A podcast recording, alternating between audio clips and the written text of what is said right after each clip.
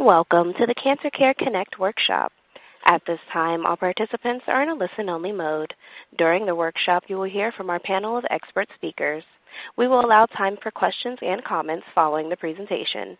Instructions will be given at that time. If anyone should require assistance during the workshop, please press star then zero on your touch-tone telephone. And as a reminder, this workshop is being recorded. I would like to introduce your moderator for today's workshop, Dr. Carolyn Messner, Director of Education and Training at Cancer Care. Please go ahead. Oh, thank you so much, Sandra. And I too would like to welcome everyone to today's Triple Negative Breast Cancer Foundation and Cancer Care workshop, the benefits of clinical trials for triple negative breast cancer. Um, this is a very important topic. It's one that probably isn't discussed enough, and so we wanted to have a whole program devoted to this topic. And I really want to thank the Triple Negative Breast Cancer Foundation for actually really suggesting this as a very important topic, that one that really comes up so much. Now, today's program is a collaborative effort of course, with the Triple Negative Breast Cancer Foundation. And there are other organizations as well that have helped to make this program, to promote, to tell you about the program itself today. Um, and because of all of that, we have, and your interest in the program today, um, we have um, over um, 458 participants on the call today, and you come from all over the United States. And we also have international participants from Belgium, Canada, France, India, Philippines, Taiwan, and Venezuela. So it's a bit of a global call as well, and there's great interest in this topic. And today's program is supported by the Triple Negative Breast Cancer Foundation. I really want to thank them, and particularly Haley Dinerman, um, and she'll speak later, um, just for really making this possible today. Now, we have wonderful speakers on our program today, and I want to begin by introducing our first speaker. And our first speaker is Dr. Edith Mitchell. Dr. Mitchell is clinical professor of medicine and medical oncology, Department of Medical Oncology. She's director, Center to Eliminate Cancer Disparities, associate director, Diversity Affairs, Sidney Kimmel Cancer Center at Jefferson, and 116th president, National Medical Association. And Dr. Mitchell is going to address what are clinical trials, why clinical trials are important as a treatment option for triple negative breast cancer, and the meaning of informed consent. It's really my great pleasure now to turn this program over to my esteemed colleague, Dr. Mitchell.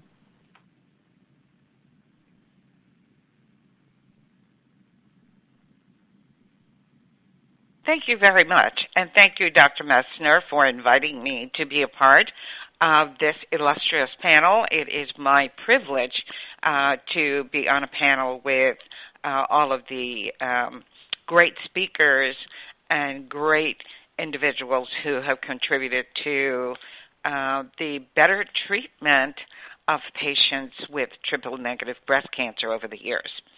So, I'm going to talk about clinical trials, and it's really important that we understand clinical trials and not be afraid of them.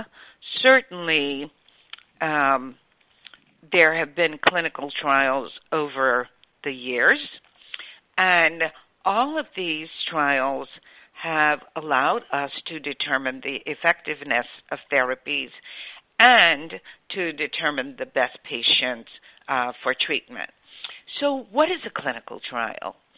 Uh, a clinical trial is a method of utilizing uh, human uh, participants who agree to participate in a trial um, to answer questions about uh, the procedure, uh, whether it is successful or not successful, and to determine the effectiveness and safety of um, the investigation.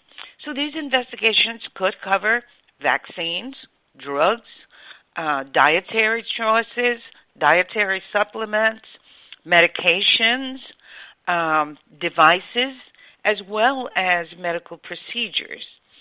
Most of the medications, including those that are in our um, medicine cabinets, have all gone through some evaluation to def- determine the effectiveness and the safety. Uh, depending on the results of clinical trials, there may, may be new treatments available. There may be uh, new devices or even new procedures available for patients. And this is especially true for triple negative breast cancer. Now, what do we mean by triple negative breast cancer? The elucidation of the estrogen receptor in the treatment of uh, patients really opened a number of doors for treatment of breast cancer as well as other tumors. Uh, first of all, there are three receptors that we measure on the tissue of a breast cancer the estrogen receptor, the progesterone receptor, and the HER2, uh, the HER2 neu receptor. With the information from these medication uh, or from these receptors, we have evolved into an era of precision medicine.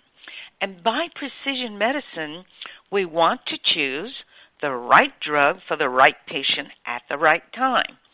And for for breast cancer, what that means is if the estrogen receptor is positive, then medications that alter uh, the growth and proliferation of tumors based on estrogen uh, can be utilized. The same is true for the progesterone receptor and the HER2 neu receptor.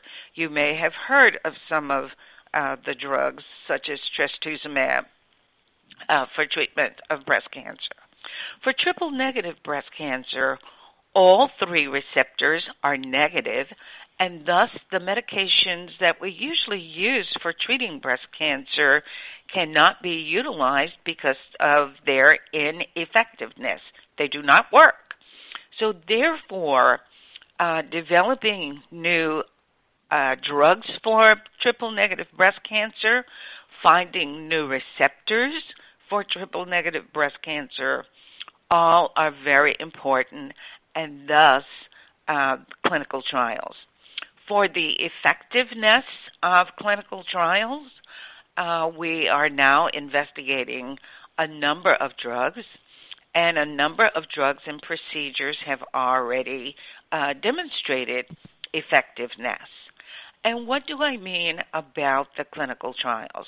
Well, triple negative breast cancer uh, has no uh, no inf- or no information or no presence of the three receptors.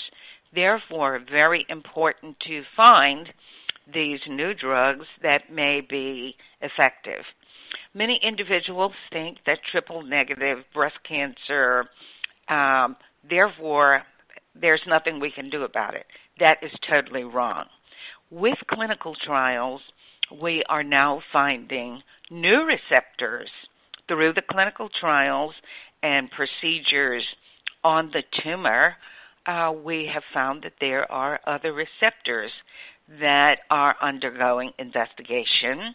Uh, we have found new medications as well as some old medications uh, that we had not uh, really utilized effectively in treating triple negative breast cancer.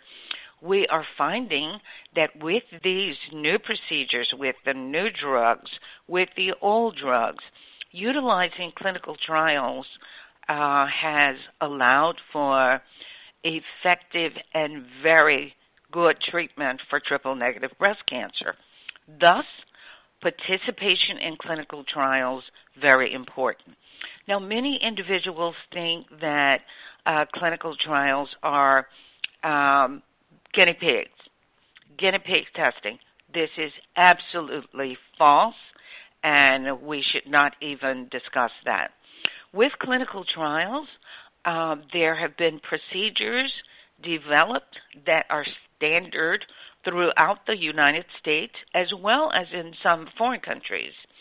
Uh, a process, that process evo- involves safety, making sure that the trial uh, covers patients, takes care of patients, making sure that patients understand and have all of the answers that they need for treatment uh, answered. Uh, all of the clinical trials go through an IRB process where uh, non-involved individuals uh, with the treatment evaluate the safety, evaluate what is known about the treatment, and what the questions to be answered by the clinical trial. Thus, all of the new drugs that are coming into uh, and before market, uh, before FDA approval, are tested. Patient safety is number one on the list of things, uh, and that works right along with how effective are these drugs. So, where can you get a clinical trial? Where do you uh, look for information? First thing is to ask your doctor or uh, other members of the clinical staff uh, taking care of the patient. It's also important to have another individual with you so that you've got more ears listening to the information. And you should ask more information in writing uh, so that you understand. You can take it home and read it. You can read it with others.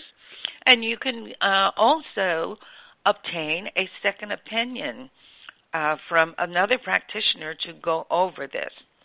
Now, with all of this information, what we have shown is that over the last few years, there has been improved treatment of triple negative breast cancer. Patients are living longer with triple negative breast cancer, and we have uh, new procedures that we can do on the tumor are on the blood of the patient that might allow for better selection of therapy for that patient. So, with the clinical trials, one should always, number one, find out as much information as possible. Number two, ask questions. Number three, go to another uh, clinical group or second opinion if you need it. Uh, but understand that participation in clinical trials allows for patients with triple negative breast cancer to obtain the latest in treatment, uh, the latest in uh, evaluation and testing of tumor, and the latest in processes that are likely to give the patient greater benefit. So, investigate about clinical trials. You can find some information on clinicaltrials.gov, but I caution patients to try not um, and go to the internet for information blindly. Work with your clinical team and your treatment team to find what might be the best clinical trial for you. And with that, I will give you now back to Dr. Messner. Oh, thank you so much, Dr. Mitchell. That was really outstanding and so informative. Thank you so much and really set the stage for today's program. And our next speaker is Dr. Preeti Sudhindra. And Dr. Sudhindra is going to address new research in the treatment of triple negative breast cancer, or TNBC, investigational new drugs in clinical trials, and specific questions to ask your healthcare team about clinical trials for triple negative breast cancer. It's now my great pleasure to turn this program over to my esteemed colleague, Dr. Sudhindra. Thank you, Carolyn, and thank you for having me on this really important topic for conversation. Uh, thank you to Dr. Mitchell for explaining to everyone uh, what exactly a triple negative breast cancer is. Uh, so, as Dr. Mitchell explained, uh, when we have uh, certain growth signals on breast cancer cells, such as the estrogen and progesterone receptor uh, or the HER2 receptor, we tailor our therapy to target those growth signals. Um, there is a lot of work being done uh, in terms of research as to looking at whether there are different uh, types of triple negative breast cancer. So, not all triple negative breast cancers um, behave the same, not all of them are uh, sensitive or uh, to certain medications. So, one of the really big areas of research is looking at these different categories of triple negative breast cancers. Um, one of them that I wanted to uh, focus on was the BRCA mutated triple negative breast cancer. Um, so, even though only 15 to 20 percent of all breast cancers are triple negative, um, in those women who carry um, a BRCA1 mutation, uh, they are much more likely to develop a triple negative breast cancer. In contrast, women who carry a BRCA2 mutation tend to develop hormone receptor or estrogen receptor positive breast cancers.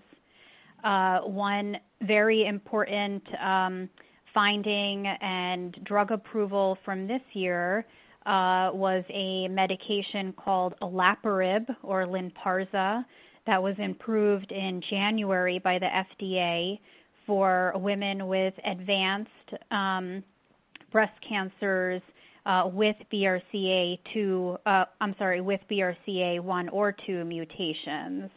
Um, and although um, it's not exclusively a treatment uh, for patients with triple negative breast cancer.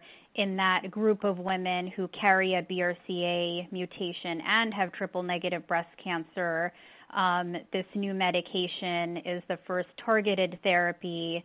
Um, it had uh, improved results when it was compared to traditional chemotherapy and also less side effects some other medications that are currently in the clinical trial process uh, are is immunotherapy, uh, which has been uh, fairly recent uh, in drug development and is used in other cancer types. Um, again, going back to looking at the different categories of triple negative breast cancer, there are some types that tend to have more immune cells and tend to be more sensitive to these immunotherapy uh, medications.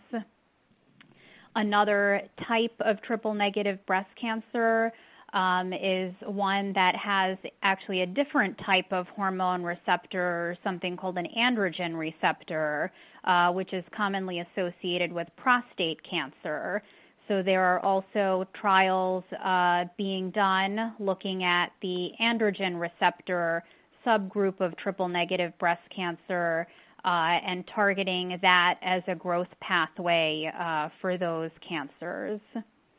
Um, so we talked a little bit about uh, you know drug development and new drugs under investigation in clinical trials, uh, and I also just wanted to uh, mention that not all clinical trials are what we call therapeutic trials. So, um, certainly many of them are focused on uh, new medications that can advance the field and help patients.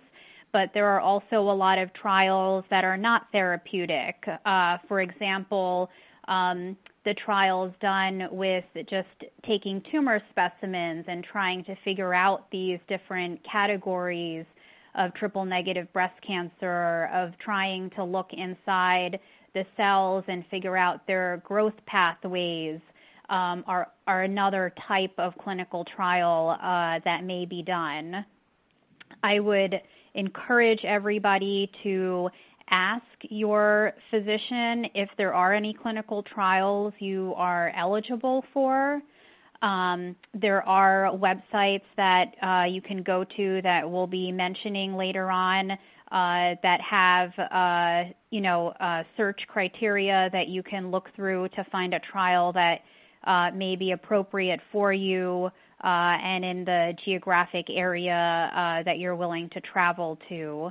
Um, other things that I encourage you to uh, patients to ask their physicians. Um, as Dr. Mitchell mentioned, I encourage everyone to please bring someone to all of your visits. Uh, there's so much information.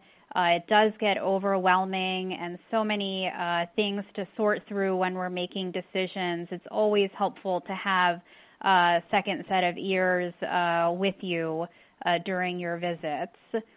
So, in addition to asking about any clinical trial eligibility uh, specifically for triple negative breast cancer, uh, I would ask your uh, clinician whether you are eligible for genetic testing. Uh, so, many women with triple negative breast cancer are eligible for genetic testing. Um, for those who do end up uh, having a BRCA mutation, uh, I would encourage you to ask your uh, physician about uh, if you are at risk for other cancers and what can be done to lower your risk. Uh, for those women who are getting chemotherapy, uh, I would ask, you know, the timing of chemo. Should it be done before or after surgery? Um, and if there are any other options available. Thank you, Carolyn, uh, for this opportunity. Oh, thank you so much, Dr. Sudhindra. And I just want to actually um, formally introduce Dr. Sudhindra to all of you. She's a hematologist oncology. She's medical director of quality improvement, Cooper University Healthcare Cancer Genetics Program, Hematology and Medical Oncology, MD Anderson Cancer Center at Cooper, Assistant Professor of Medicine, Cooper Medical School at Rowan University. So please, you know, be start preparing your questions because she really knows a lot of things that could be very helpful to all of you in terms of your, your questions that you may have. So thank you so much, Dr. Sudhindra. That was an outstanding presentation. And our next speaker is Dr. Roberto Leon Ferre, and Dr. Ferre is Assistant Professor, Department of Oncology, Mayo Clinic. And Dr. Ferre is going to address how and where clinical trials are conducted, how to participate in clinical trials, including how to access resources for triple negative breast cancer clinical trials, and benefits of, and risks of participation. It's now my great pleasure to turn this program over to my esteemed colleague, Dr. Leon Ferre. Thank you, Carolyn, and thank you uh, to the to all the speakers on this call, and thank you for all the participants uh, for taking the time and joining in this important discussion. And I want to start by echoing what my uh, colleagues have mentioned before that um, clinical trials are are hugely important in our journey to try to conquer this disease. And I think that um, I always like to go back and and and and and educate myself a little bit about the history of cancer and and just um, you know to highlight that there was a time where uh, we did not know such things as triple negative breast cancer or ER positive breast cancer or HER2 positive breast cancer the way that we understand it today. Uh, back in the early days of cancer, we only knew there was a tumor in the breast, and we only knew that uh, if the tumor was larger or if the tumor had reached the lymph nodes, that that sometimes necessitated more intensive treatments. But we did not have a good understanding of what was driving the growth of those tumors, and because of that, our treatments um, evolved in a way that they were very uh, simplistic, if you if you um, if you will, um, you know, so you see a tumor, you want to remove it, and then uh, finding poisons that would kill the the cells that were uh, replicating, and that's how you know chemotherapy uh, eventually was developed. But then over the years, thanks to clinical trials, we started identifying factors that were feeding the tumors, if you will, and uh, we started learning how to um, uh, deprive the tumors from that from that essential field they needed to grow. And that's how we started identifying the estrogen receptor, and then now blocking estrogen is such a, a, a, an effective treatment for patients that have that receptor. Same with HER2 positive breast cancer. So uh, triple negative breast cancer, as my colleagues mentioned, basically means that we don't uh, see those receptors that have been identified by previous research. And that's why I think it's uh, critically important that we continue to look for those potential um, Achilles heels that uh, triple negative cancer may have so that we can uh, hopefully envision a day where chemotherapy is no longer necessary because we are developing more targeted and more precise treatments for patients with triple negative breast cancer. So I'd just like to start with that and say that um, over the years, we've made a lot of incremental gains thanks to the participation of many generous patients uh, uh, on clinical trials. And in my opinion, um, we cannot stop doing clinical trials until we can cure 100% of our patients. Um, so um, the treatments that are considered standard today are the results from participants uh, in clinical trials uh, in the days, be- you know, in the days before today. And patients with breast cancer today uh, are treated based on what was learned from those patients that participated in those uh, previous trials. So um, with that, I, I just wanted to um, give a brief overview on how uh, and where clinical trials are conducted. And um, you know, there's, uh, as my colleagues have mentioned, there's a variety of clinical trials that are designed to answer different questions. And depending on what specifically the question may be, uh, the degree of uh, uh, involvement by the by the participant uh, also changes. But as a general rule, uh, clinical trials are usually conducted uh, both in academic medical centers or large uh, hospitals and also small hospitals that have um, um, that are that have some some affiliation with a with a university or with um, with a, a scientific uh, group of people that help envision the ideas uh, to develop these clinical trials, and are also um, uh, conducted in the community, in private practices or small practices that may not have that affiliation with a university, but may sign on to studies that are developed by by uh, by other institutions. Uh, depending on the uh, on the type of study, some studies may be open only in one specific institution, or uh, there may be open in many different uh, hospitals, many different clinics throughout the country, or even internationally, depending on on the size of that study. Now, what's common to most studies is, uh, uh, particularly for studies that um, that uh, are investigating new treatments, usually if the patient is participating on that uh, particular trial, they need to receive the treatment usually within that center that has this to, the study open. Um, given that some of these investigational treatments are not used uh, routinely for breast cancer yet because they're being uh, you know tested to see if they're efficacious. Those are not usually treatments that people can um, receive, uh, uh, you know, in any cancer center. Or in the case of oral medications, those are not medications that can be just prescribed to a pharmacy and be picked up and and and, and taken like other medications. You have to be under the oversight of the team that has. Uh, that has expertise in, in, in looking for potential side effects and looking for signs of efficacy uh, for that particular medication. Now, having said that, as uh, Dr. Mitchell and uh, uh, had mentioned before, not all trials necessarily uh, are uh, investigating new medications, but there's also other trials that are investigating um, um, side effects of medications or quality of life measures uh, and, and, other types of studies that may not require uh, you know specific visits to a cancer center. So there are studies that are as short as just providing a blood sample to identify uh, potential uh, uh biomarkers, or uh, studies that rely on questionnaires that can sometimes be done from a distance. So all of these uh, opportunities are out there and, and, and may not require a lot of involvement in terms of physically going to a particular center. so just keep those things in mind because not all the trials are necessarily about medications. Um, now, uh, a trial usually is born out of uh, an idea, right? Uh, based on uh, sometimes years and years of uh, investigation in laboratories or by uh, by, by scientists that um, um, have an, a hypothesis that some some way of targeting cancer may be more effective than our current way of targeting cancer. So usually, once that idea is generated, then there will be a team of people that uh, will design a study uh, trying to answer a specific question, and they will develop the protocol of the study and are responsible for the general concept and the and the specifics of how the study will be conducted. Uh, now, in addition to that, clinical trials are usually, um, uh, you know, routinely reviewed by a group of uh, other um, uh, team members that are not part of that uh, clinical trial research team. And that's usually a team of people that is really focused on reviewing all the details of the trial to make sure that the trials are um, are trials that are truly going to help move the field forward and that uh, the patients are receiving, uh, you know, uh, the best care that can be given uh, at that point, and that by participating on the clinical trial, uh, there's not going to be, um, a, you know, an amount of risk to that patient that is um, that is unreasonable. Uh, so that uh, team of people is independent and usually does not uh, respond to the investigator. So it's just an extra layer of security to make sure that uh, you know all the studies are designed in a way that is you know ethical and that has our patients uh, in best interest uh, as the first as the first priority.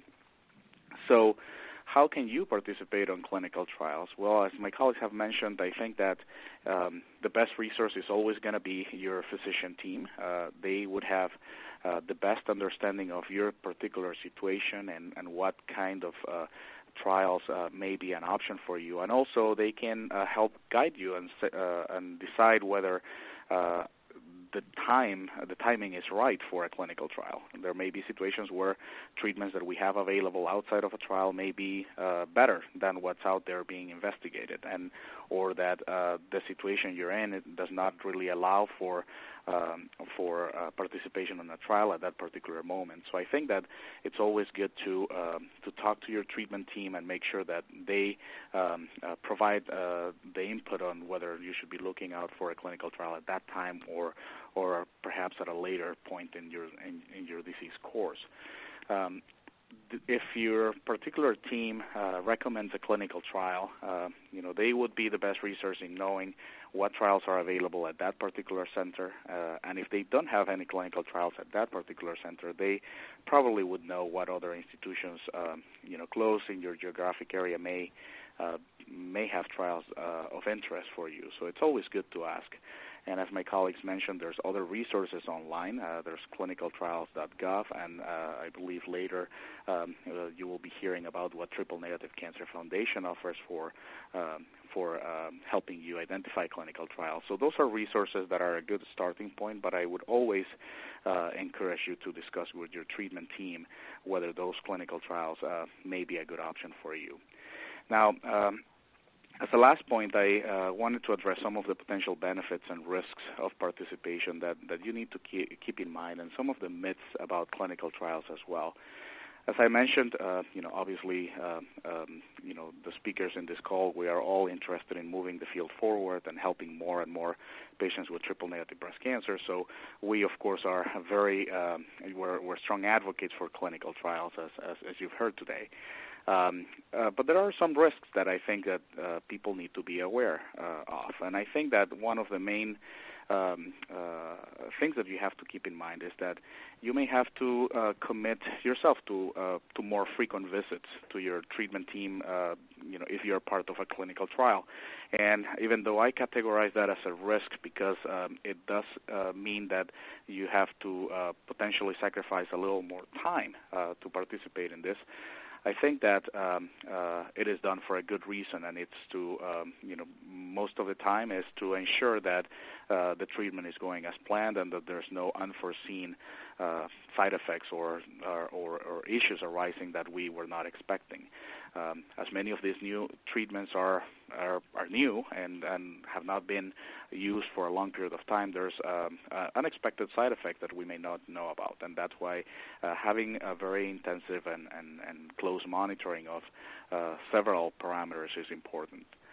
Um, now, in some uh, studies, uh, depending on, on the type of the study, there may be uh, two or more types of treatments that are being compared. And um, uh, you know, one of the um, of the myths out there are that um, uh, all clinical trials in, involve a placebo, which is the word that um, is used to describe uh, uh, a treatment that is not efficacious. You know, something that uh, it's you know, if it's a pill, people usually call it a sugar pill. And uh, and some clinical trials do involve uh, medications of that nature, and it's uh, really with the goal of really proving that another strategy compared to you know a new treatment compared to no treatment is better. But I would say that in in the vast majority of clinical trials designed today, the use of only a placebo versus um, a new treatment is almost something that we uh, don't see anymore because um, nowadays um, we have learned uh, so much about the treatment of uh, of breast cancer that uh, all clinical trials will typically require that the comparison arm is um, uh, the patients that are on the control arm, if you will, uh, receive at the bare minimum what is considered the standard of care, meaning the the most effective treatment that we know works for breast cancer, and usually after the patient has received that uh, that uh, you know best treatment that we currently have, then the patients will be randomly assigned to receive a new investigational treatment for which we have hopes uh, we can improve uh, the outcome of those patients versus a placebo, for example, or that placebo in combination with all the um, the, the the other routine treatment that is offered to that is offered to patients in a routine manner. So, um, having only received a placebo in a clinical trial is something that that we don't uh, recommend uh, these days. Um, so um, you, but you know, there is a potential for uh, uh, the inclusion of a placebo in some trials, and you should ask whether there's a placebo involved or not, and what are what are the the the, the other medications that are given along with the placebo. Um, now, another risk is that in some studies, uh, you know, the the assignment to one of those uh, to the investigational treatment or the control treatment um, is something that is not under the control of your doctor or um, or, or of your of your own control. Uh, and the reason that is done is because we truly don't know whether the investigational treatment is better than what we already have. So the only way to ensure that we can prove that something works uh, in a more effective way than our current treatments is by having um, you know half of our patients get the normal treatment and having half of the patients get the new drug. And if we can prove that the new drug is better, that's how the drugs get approved and go into the market. So that's one of the potential um, uh, perceived risks, but I think that um, the reality is that we would only design a clinical trial for which we um, um, you know think that there's a reasonable chance that uh, that the uh, new drug is uh, at least as effective, if not better, than what we currently have. Um, so those are some of the main uh, risks, I would say. But as we have uh, discussed today, there's many other benefits, and the main benefit is that um, you know there are drugs uh, that are being evaluated that are potentially uh, very efficacious that are just not available uh, outside of a study until we prove that they work in in a in a reasonable number of patients.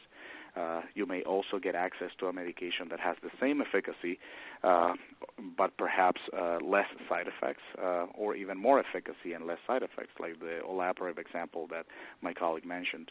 Um, and uh, it can also be um, uh, uh, it cannot be understated that you can also contribute to the future of breast cancer by uh, by participating in clinical trials that we have mentioned. Um, so with that, I would uh, turn it back to Carolyn. Thank you so much. Oh, thank you so much, Dr. Leon Ferre. That was really excellent, really outstanding uh, presentation. Um, and um, and our next speaker is Ms. Haley Dinerman. Uh, Ms. Dinerman is um, a lawyer by training, and she is actually the um, she is the co-founder and executive director of the Triple Negative Breast Cancer Foundation. And Ms. Dinerman is really responsible for today's program, really making it possible. And um, she's going to be talking about the um, free programs and services and conferences of the Triple Negative Breast Cancer Foundation. So it's my pleasure now to turn this program over to my esteemed colleague, um, Ms. Ms. Thank you so much for that introduction, Dr. Messner. And uh, first, I want to take a moment to thank our presenters um, and our partners at Cancer Care. Um, the, the overview that we just received was, was excellent. Um, it goes without saying that that TNBC specific medical research is extremely important to our foundation. We support research at lead, leading medical institutions and we work hard to inform you about any new developments in the area, including clinical trials, of course. Um, we also have expert scientific bloggers at the major medical conferences, including at ASCO, AACR, and SABCS, um, and they are there to provide our community with insights and updates on new and emerging research and treatment options. So if you're interested in receiving these updates, please be sure to follow us on Facebook and Twitter.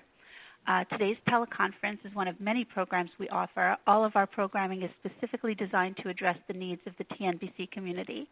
Our numerous educational brochures and our fact sheets, which include information about the clinical trial process, are available in print or as free downloads from our website.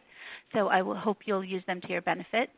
Also, our website, uh, which is tnbcfoundation.org, offers a free TNBC specific clinical trials matching service that we feel is less daunting than clinicaltrials.gov. Um, additionally, we offer an online metastatic trial search, which is a clinical trial search engine designed for people with metastatic breast cancer. It allows you to easily search for trials specific to metastatic triple negative breast cancer, and in the past year, thousands of individuals took advantage of both these services. Um, beyond that, the Foundation will host a number of educational programs and clinical trials in 2019. So if you'd like to learn more, please connect with us on social media, by phone, or online at tnbcfoundation.org. Um, this weekend in Philadelphia, we're partnering with Living Beyond Breast Cancer to bring you TNBC specific programs and sessions um, at LBBC's Sharing Wisdom, Sharing Strength conference. I know many of you who are listening on this call have already registered, and I look forward to connecting with you in person this weekend.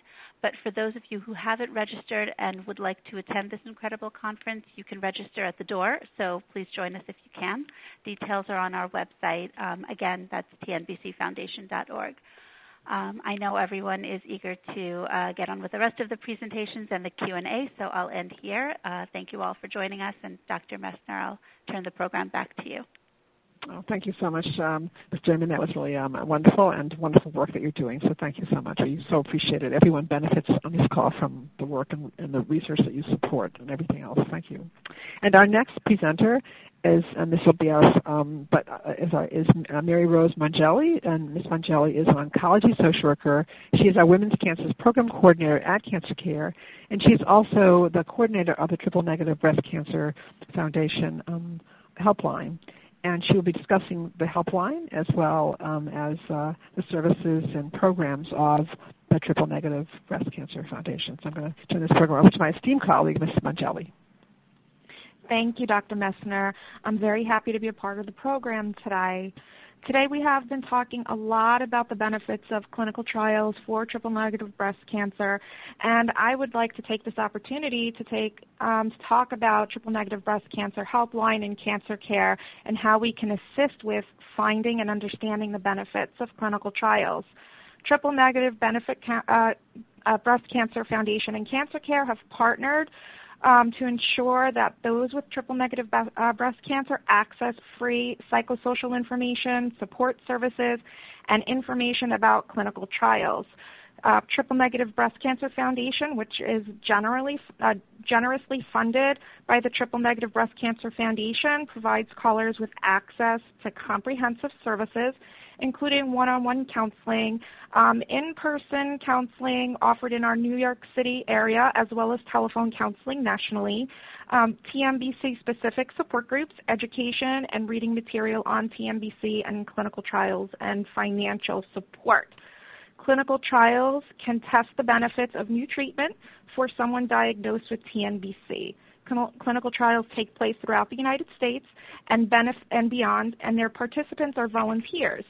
Many trials take place in large medical centers and hospitals and oftentimes in medical offices. There are three phases of a clinical trial that analyze different things such as safety, how well a treatment works for certain types of cancer, and comparison on how well how well the new treatment works versus the established approved treatment in some studies, possibly better than the current standard treatment. They also may evaluate a new method of preventing cancer, diagnosing cancer, or improving a patient's quality of life. Clinical trials offer the chance to try new treatments not otherwise available and potentially benefit from them. Additionally, you can contribute to the research and help others. Almost all medical advances related to the prevention and treatment of cancer are a result of clinical trials. The Triple Negative Breast Cancer Foundation has clinical tri- uh, trial matching services that can um, make your search for immunotherapy trials faster and easier. You can speak to a trained clinical trials navigator at um, emergingmed.com or at 877-769-4827. We um, we have really learned a lot today um, from this program, and there's a lot of information to digest. Our social workers can help you understand the benefits of clinical trials as well as what it means for you and your loved ones. Should you have any questions about today's workshop or about our services, please don't hesitate to contact us. You are not alone. Cancer Care's services are here to help.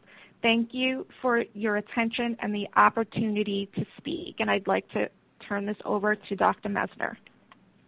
Oh, thank you so much, um, Ms. That was wonderful, and lots of good resources for everybody to call to use that helpline. It's a wonderful service for all of you. And now we have time for questions. We actually have a lot of time for questions. And so I'm going to have um, Sandra explain to you how to queue up for questions. And Sandra, if you would go ahead and explain to people how to queue up for questions. Thank you. Thank you. Ladies and gentlemen, if you would like to ask a question, please press star then one on your touch-tone telephone. If your question has been answered and you wish to remove yourself from the queue, you may press the pound key. Those of you on the web may submit a question by clicking Ask a Question. And our first question comes from the line of Lisa V. Your line is now open.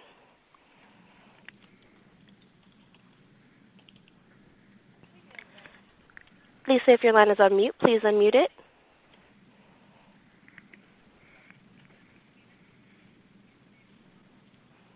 Sorry.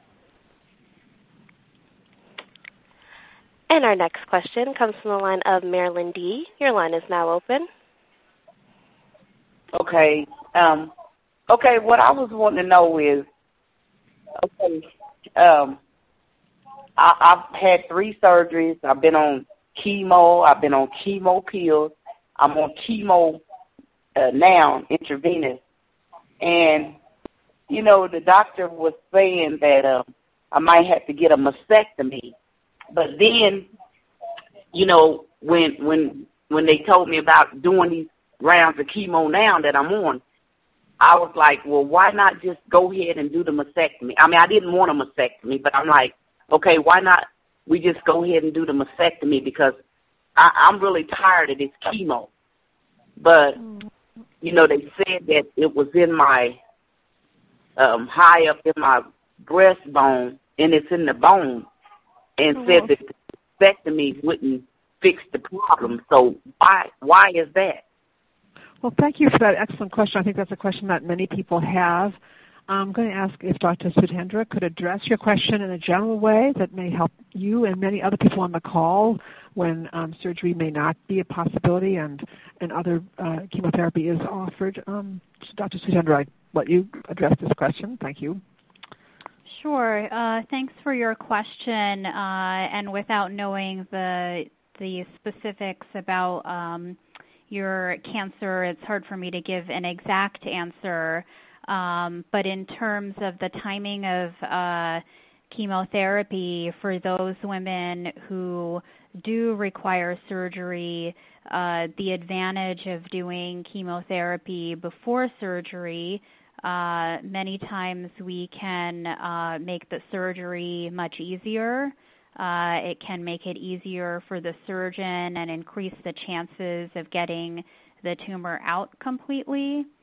Um, it also provides us a lot of useful information about someone's particular cancer and how sensitive it is to chemotherapy. And based on what the response is and what the findings are at the time of surgery, um, it may open the door to other therapies that can be used after surgery. Excellent. Thank you.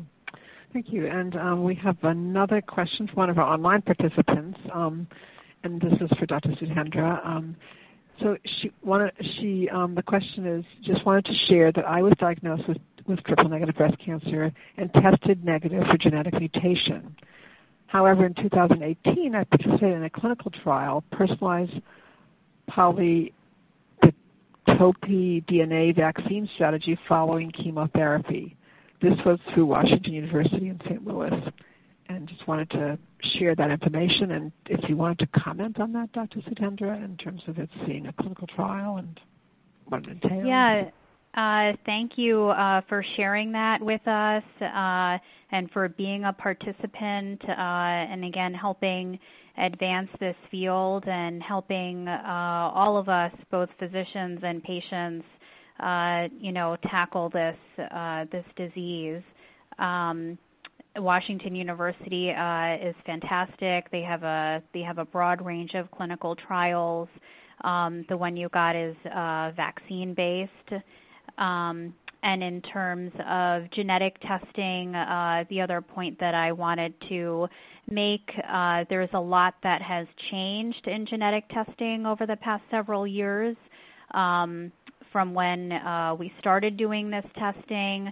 The only genes that we knew about that were uh, breast cancer causing genes were the BRCA1 and 2 genes.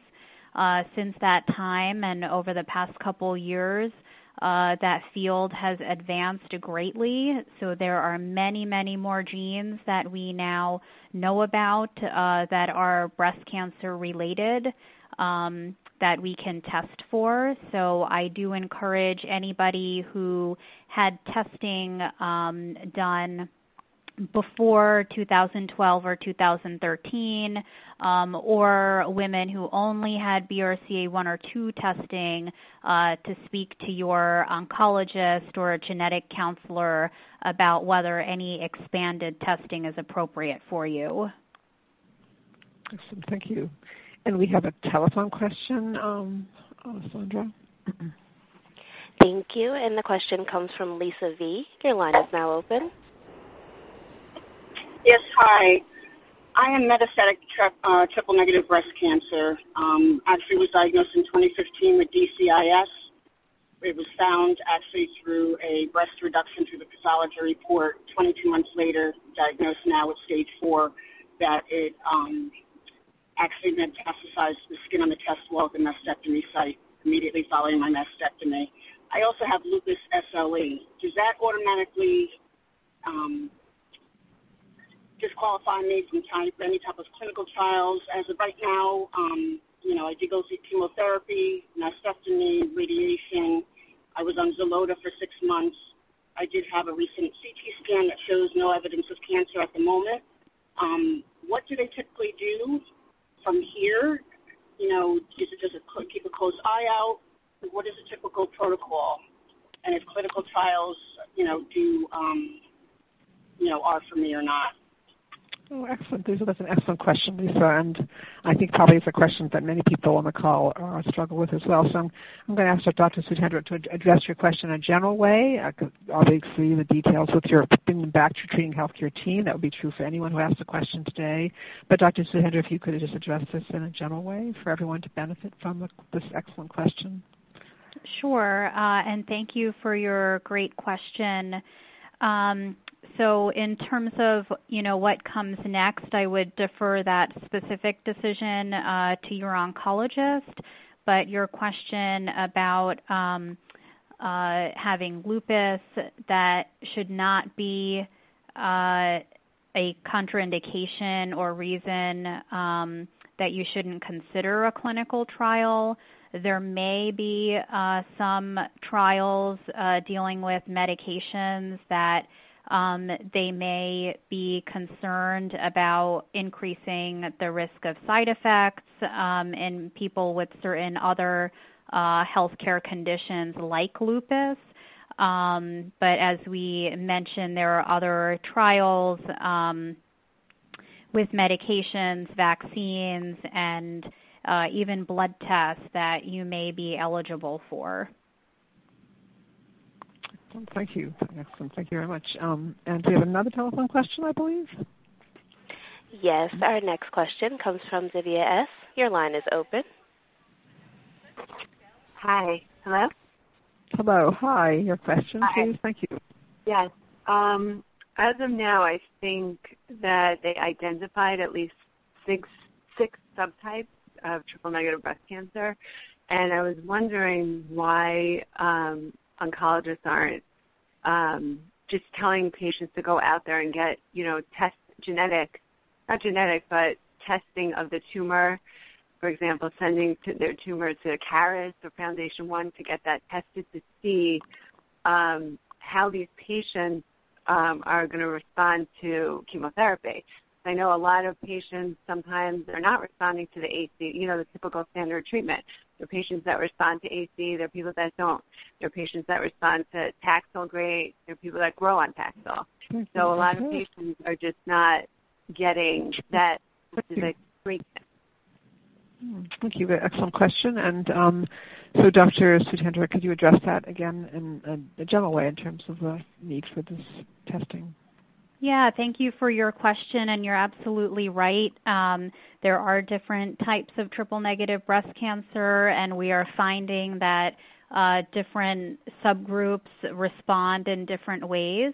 Um, the two uh, laboratory tests that you mentioned, Caris and Foundation One, um, are available, and we do often send those for women with uh, metastatic triple negative breast cancer um, partly to help tailor their treatment and also to help decide uh, and see if there are any clinical trials they are eligible for based on that subtyping.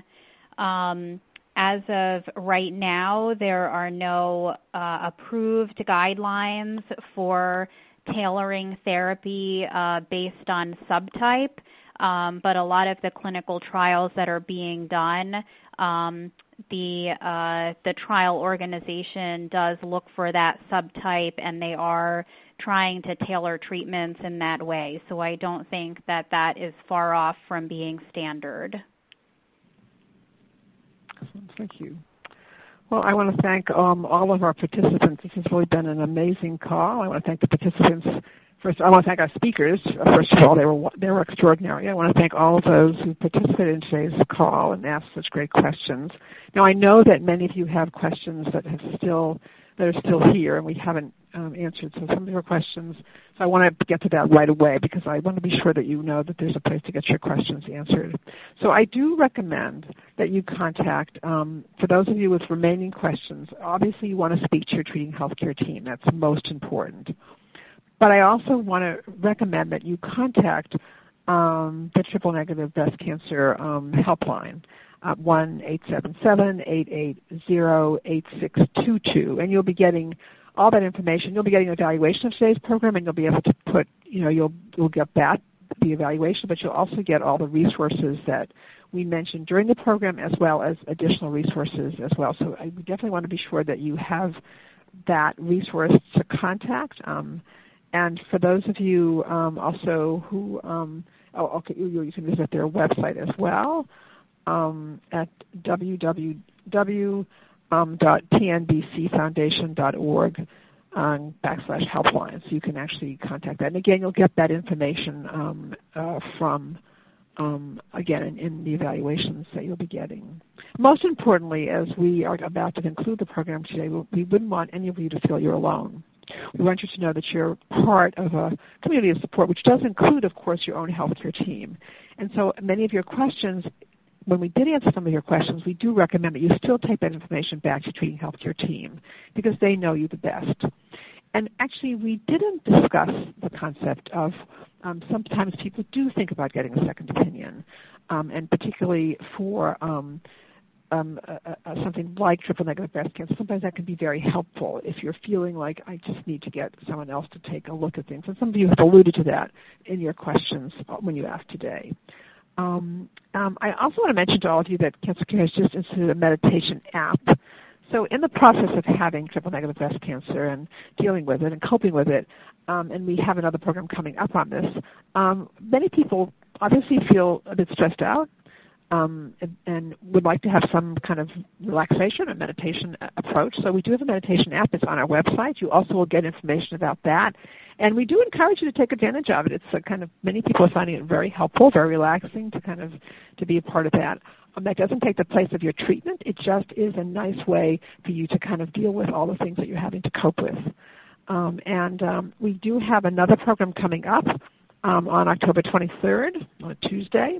It's called Coping with Metastatic Triple Negative Breast Cancer, and I would encourage all of you, some of you have already signed up for it, but if you haven't, to go ahead and sign up for it.